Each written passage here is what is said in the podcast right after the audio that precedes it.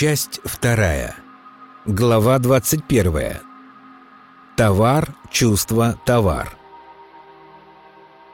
Если в сознании человека представление о своем личном предназначении не выражено, то его существование зависит главным образом от социальных и отношенческих переживаний.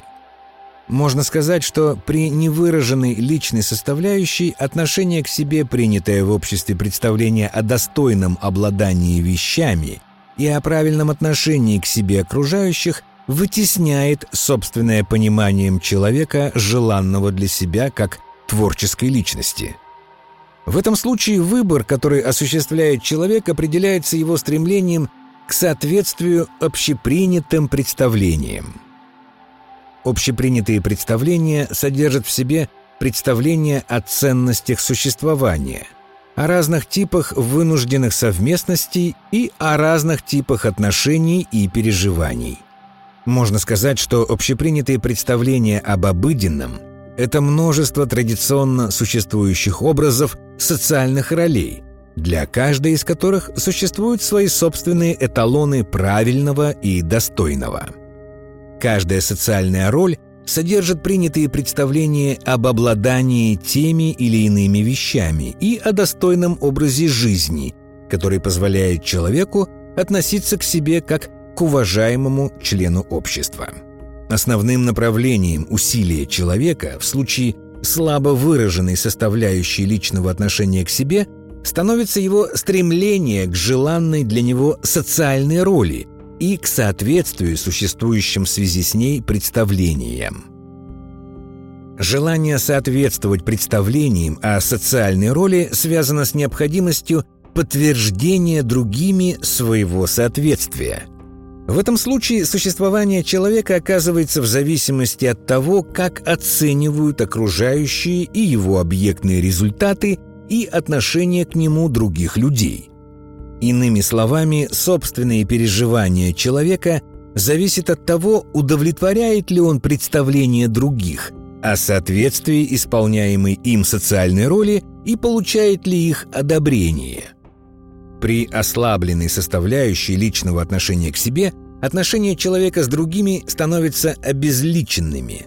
В этом случае человек для человека не столько личность, сколько социальная роль, соответствие которой оценивается и самим человеком, и его окружением. В обезличенных отношениях человек может позволить себе радоваться только когда его достижения получают достойную оценку окружающих. Существование в обыденном связано с заинтересованностью человека в подтверждении другими его знакового соответствия, исполняемой им социальной роли. Необходимость подтверждения знакового соответствия делает существование демонстративным.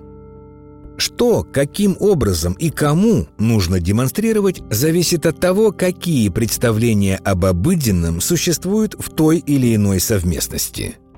В обезличенном существовании личные переживания осуществления человека вытесняются социальными и отношенческими переживаниями – Поэтому вынужденность переживаний, связанных с исполнением социальной роли, становится основным моментом в достижении человеком знаково представимых результатов.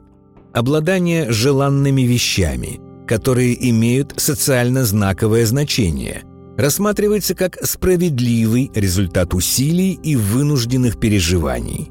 Можно сказать, что в обезличенном существовании обмен личных чувств на товар – представляется естественным и признаваемым способом достижения желанных результатов.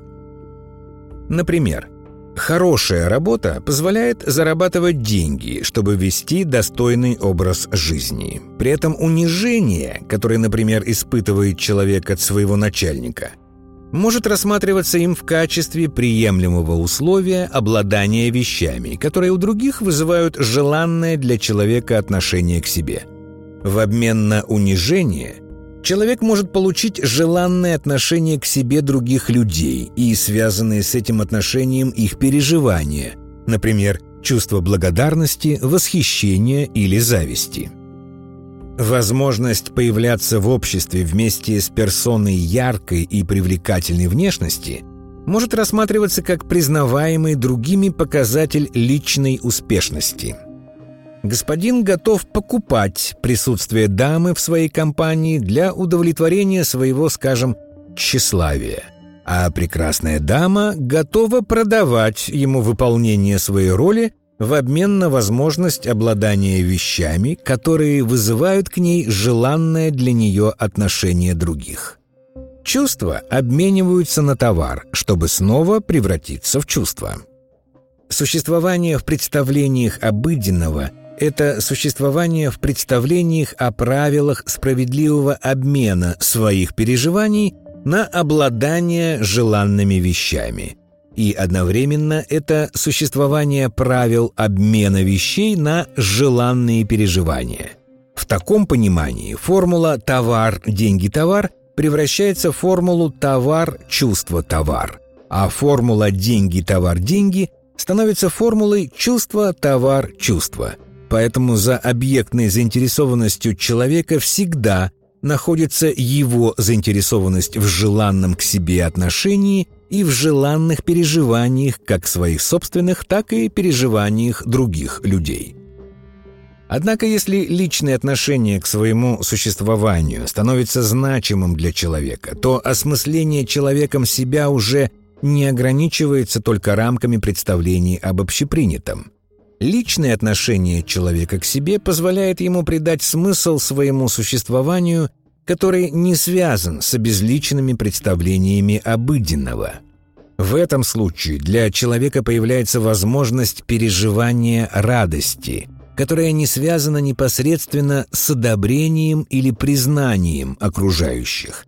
Поэтому личное отношение человека к осуществлению своего предназначения дает ему личную свободу от принятых в обыденном представлении и связанных с ними переживаний. Это не означает, что необходимость соответствия принятым знаковым формам полностью теряет для человека смысл, когда у него появляется личное отношение к себе. Но возможность личного отношения к безличным представлениям об общепринятом становится необходимым условием для придания личного смысла своему существованию и для осуществления своего предназначения. Таким образом, основной вопрос личного существования – что я делаю здесь и сейчас и какая мне от этого радость, можно сформулировать так. Какое личное отношение к общепринятому мне необходимо для обретения радости в моем существовании здесь и сейчас?